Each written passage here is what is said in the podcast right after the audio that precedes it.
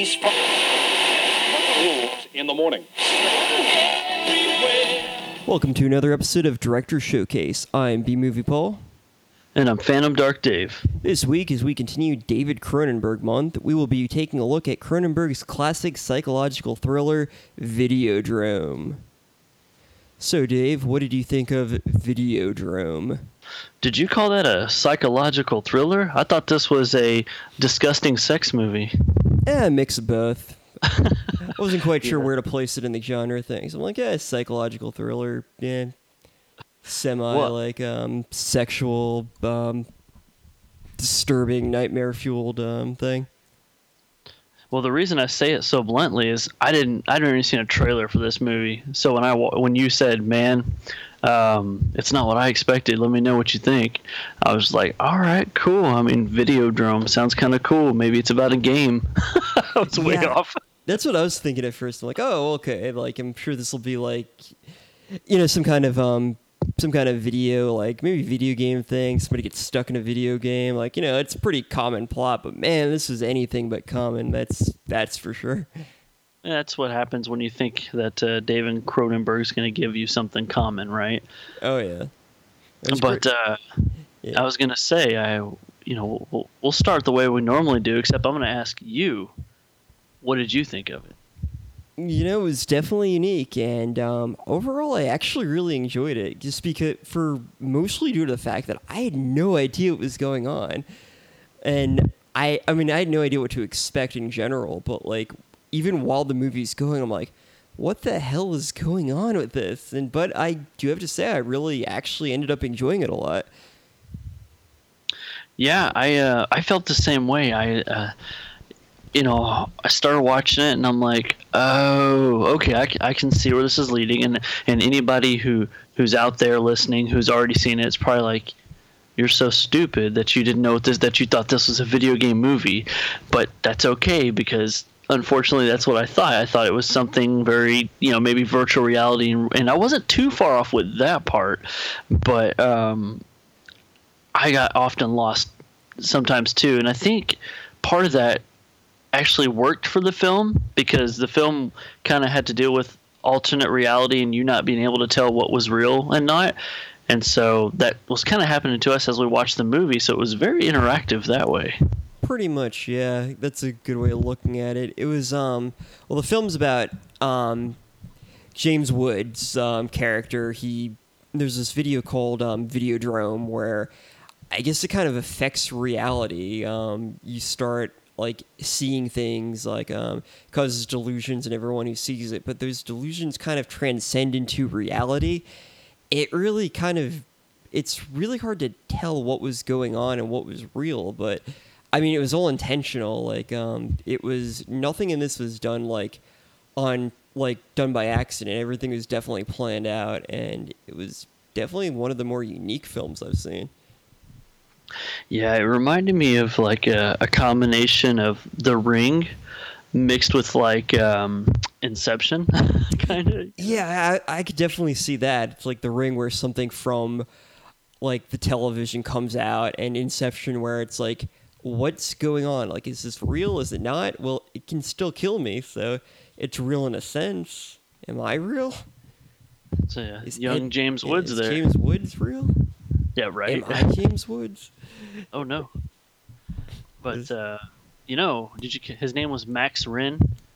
Is he related to Kylo Ren? That's what I was wondering. Um, he didn't whine as much, so um, I, Oh, I was happy about right. that. Oh yeah, he, he was a lot more badass, wasn't he? Oh yeah, yeah. James Woods did a good job in this. I mean, I've I've only seen a few James Woods films, but I've never seen one seen seen a character he's played that I didn't at least like seeing him perform. So he, he's a good actor overall. I think he's well cat. He was well casted in this.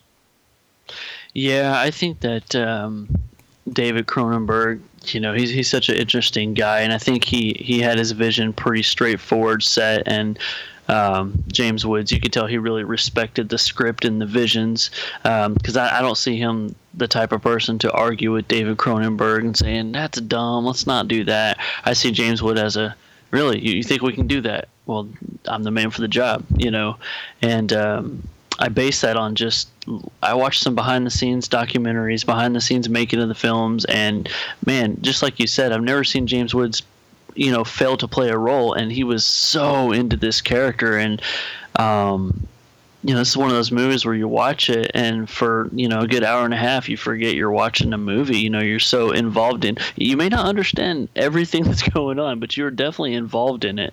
And um, that brings me to probably something I loved the absolute most, and that was the special effects.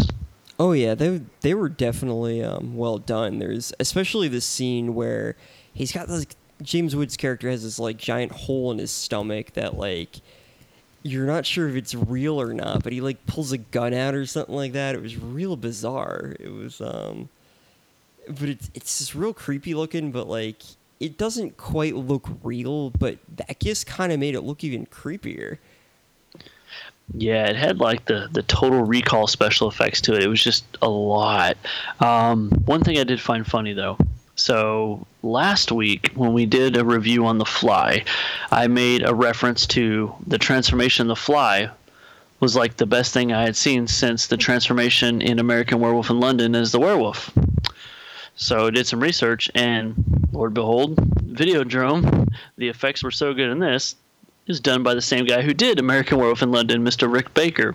So even though The Fly was just a lucky reference, they ended up connecting, which is pretty cool. Nice. That's definitely really cool. I mean, they that guy has a lot of talent. Like yeah, Rick Baker's awesome. Um, a lot of stuff I've seen about him is, you know, since age 10, you know, he started putting on the grease makeup and making masks, and now he's responsible for, you know, we'll forgive him okay, for the uh, Cat in the Hat. That does not have to stay on his record. But I did like the Grinch, by the way. But that's okay. This is not a Rick Baker. Uh, this is definitely a David Cronenberg deal. But um, something I really like about David Cronenberg is uh, I saw this thing where James Woods was talking about him, and he said that David Cronenberg only writes at nighttime. He refuses to write during the day, merely because he only writes what he has nightmares about. Yeah, I heard that too. That's pretty cool. Like apparently David Cronenberg's like just a regular guy, you know, he has his family. He like if you were to meet him on the street, he'd just be like a normal guy, but he's he's got some twisted nightmares and he makes really great films from them. He's definitely got an interesting way of writing and an interesting vision, that's for sure. So, Paul, are you telling me you've never had a nightmare where you pulled a gun out of your stomach? You know, I've had a lot of weird nightmares and dreams, but believe it or not, that's not one I've had. Which I'm hmm. kind of surprised thinking about it. Yeah, and, and, thinking about the effects too. What about the scenes in this movie where um, the TV almost becomes like a life form and it has veins bulging out of it, like it's breathing and moaning? That was weird.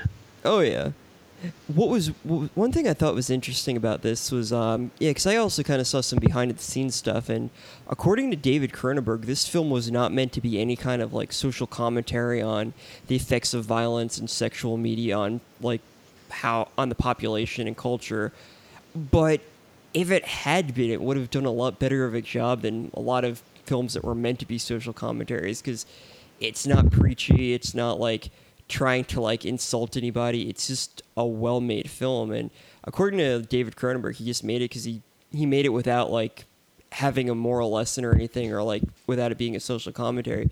It was just meant to be fun, and I just think it's interesting that he kind of pulled off what could have been a social commentary. And I've seen some on like violence and things like that that I thought were just very heavy, heavy-handed, not well done, but David Cronenberg kind of managed to pull that off without um, even meaning to, and I, I think that's kind of cool.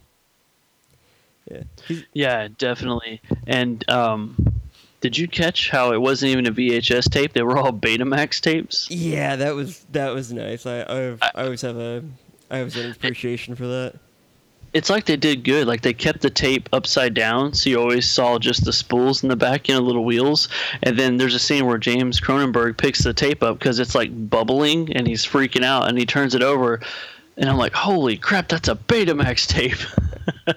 There's scenes with that, like um, with the VHS, like melting and um, just coming to life. Were, that was those are creepy as all hell. Yeah, again, I mean, 1983, very impressive. Oh yeah. One of the things I kind of liked about it was um, going, kind of going back to the James Woods character and the the not social commentary was he wasn't really a good guy. He wasn't really fighting for, you know, anything good. He was basically fighting for survival and for the most part he's a nihilistic kind of like guy. He just like kind of lives for lives for himself and every and things like that and really isn't a good guy because you can kind of see um, James Woods' character possibly doing the same thing if um, he hadn't been the one to to watch the uh, tape because he's he's a TV producer. In the beginning, he's on a TV show talking about how he doesn't think any of the things he puts on TV really affect anybody, and he really doesn't have a moral high ground to stand on because you you don't really have any reason to believe that he would do anything different. Like he'd probably pass at these tapes too if like he had the chance, but it was just a very interesting way of kind of having the story. It's like there really was no baseline for moral ethics. Like they kind of talk about it, but even the woman who um, was kind of questioning him on the moral ethics of his uh, TV stations really, well, she ended up being kind of a weirdo. And, well, you find out at the end she was actually dead the whole time or something like that. It was kind of confusing, but I guess she didn't really exist or something. But it was just a really interesting kind of like um, nihilistic kind of um, theme that went on where there really was no baseline for any kind of moral, ethical like way of looking at it, and even the protagonist um, really didn't have a moral high ground to stand on. I just thought it was kind of a good postmodern kind of look at looking at um, society and media. Very well said. Thank um, you. you know, just listening to your description, I think it brings more justice to the statement I made about the ring, not only in the essence of just seeing something happen from the TV. But you know, we talk about you know when James Woods finally sees the Videodrome thing, he inherits what's called the Videodrome problem, and that reminds me of someone who watches the tape and, and then they get the phone call. It's like from then on, you know, you're cursed, you're damned so to speak, and your your symptoms just get worse and worse. And um, that also reminded me of the Masters of Horror film Cigarette Burns. Did you see that one? I don't think I've seen that one. I've heard about it. It's one of those things I've been meaning to watch for a while. Yeah, long story short, the guy watches a movie that supposedly made people go crazy, and as soon as he sees the movie, he slowly starts to go crazy. And I just started thinking about that a lot when I was watching James Woods go from kind of like sleazeball James Woods to like demented James Woods. He um he really he was too bad for his own good, man. Because um, what'd you think of that huge like helmet that he put on? It was insane, wasn't it?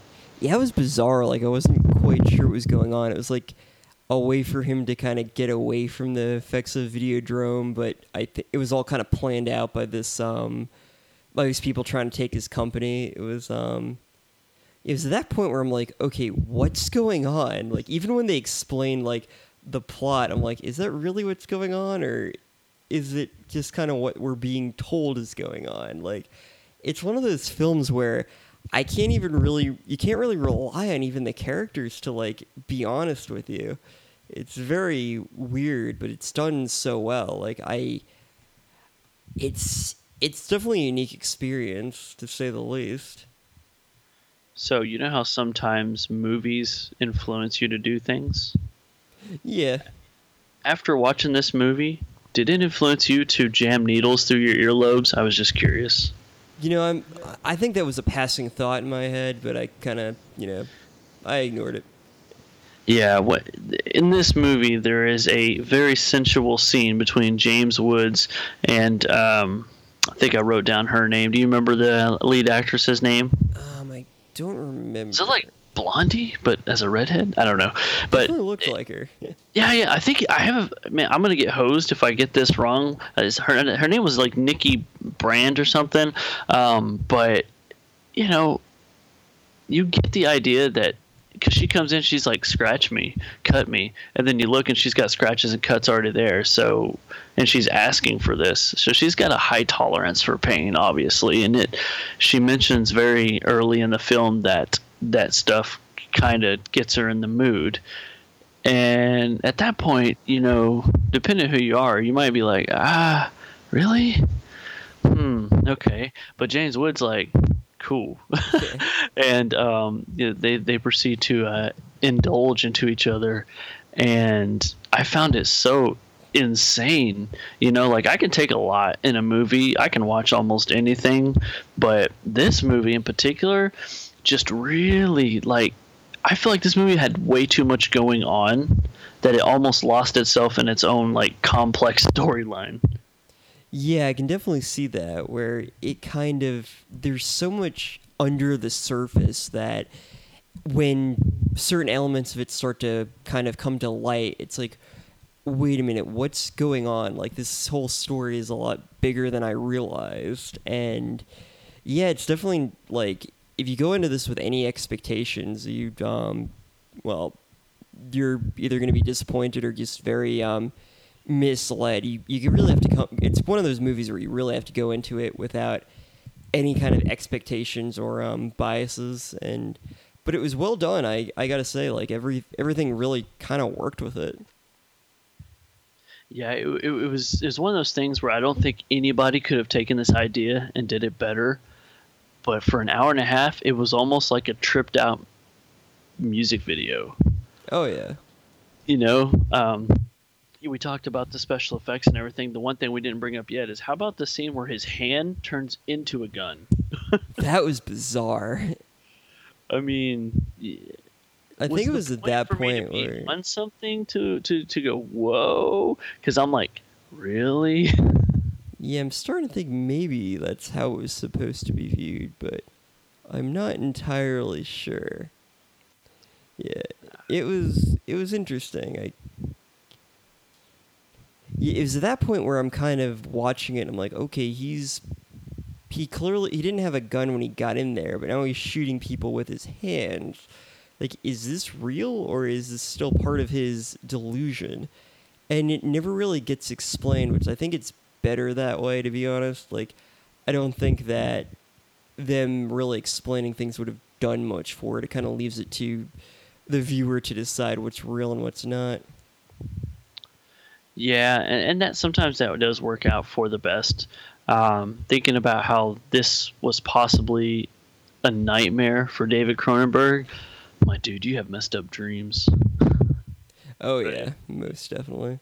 But, uh, yeah, it seemed like the cast had a really good time making the movie, and um, I love how it was a standard hour and a half. It wasn't too awfully long, so it's one of those movies where you know you you can't be doing multiple things at one time and watch the movie. You really got to pay attention to it because if you miss a few minutes, you're lost. You've already missed something important. So there's so much content in here. You really have to focus, but that's what makes this film kind of intelligent in a way. Oh yeah, most definitely.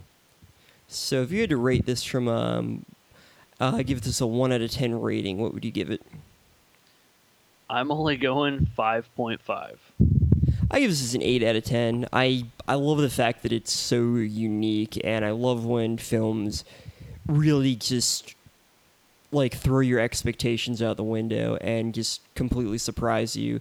I mean, lots of films do that, and I don't like them because they seem pretentious. But this film just it didn't seem like it was trying to prove a point. It was just trying to tell a story. And um, if all of David Cronenberg's films are like that, I, I gotta say I definitely respect that. I mean, you definitely have to have some kind of meaning behind every film you make, but the fact that it, this wasn't a heavy-handed social commentary definitely made me respect it more because I just kind of wanted to be entertained and to see something unique, and it accomplished that for me.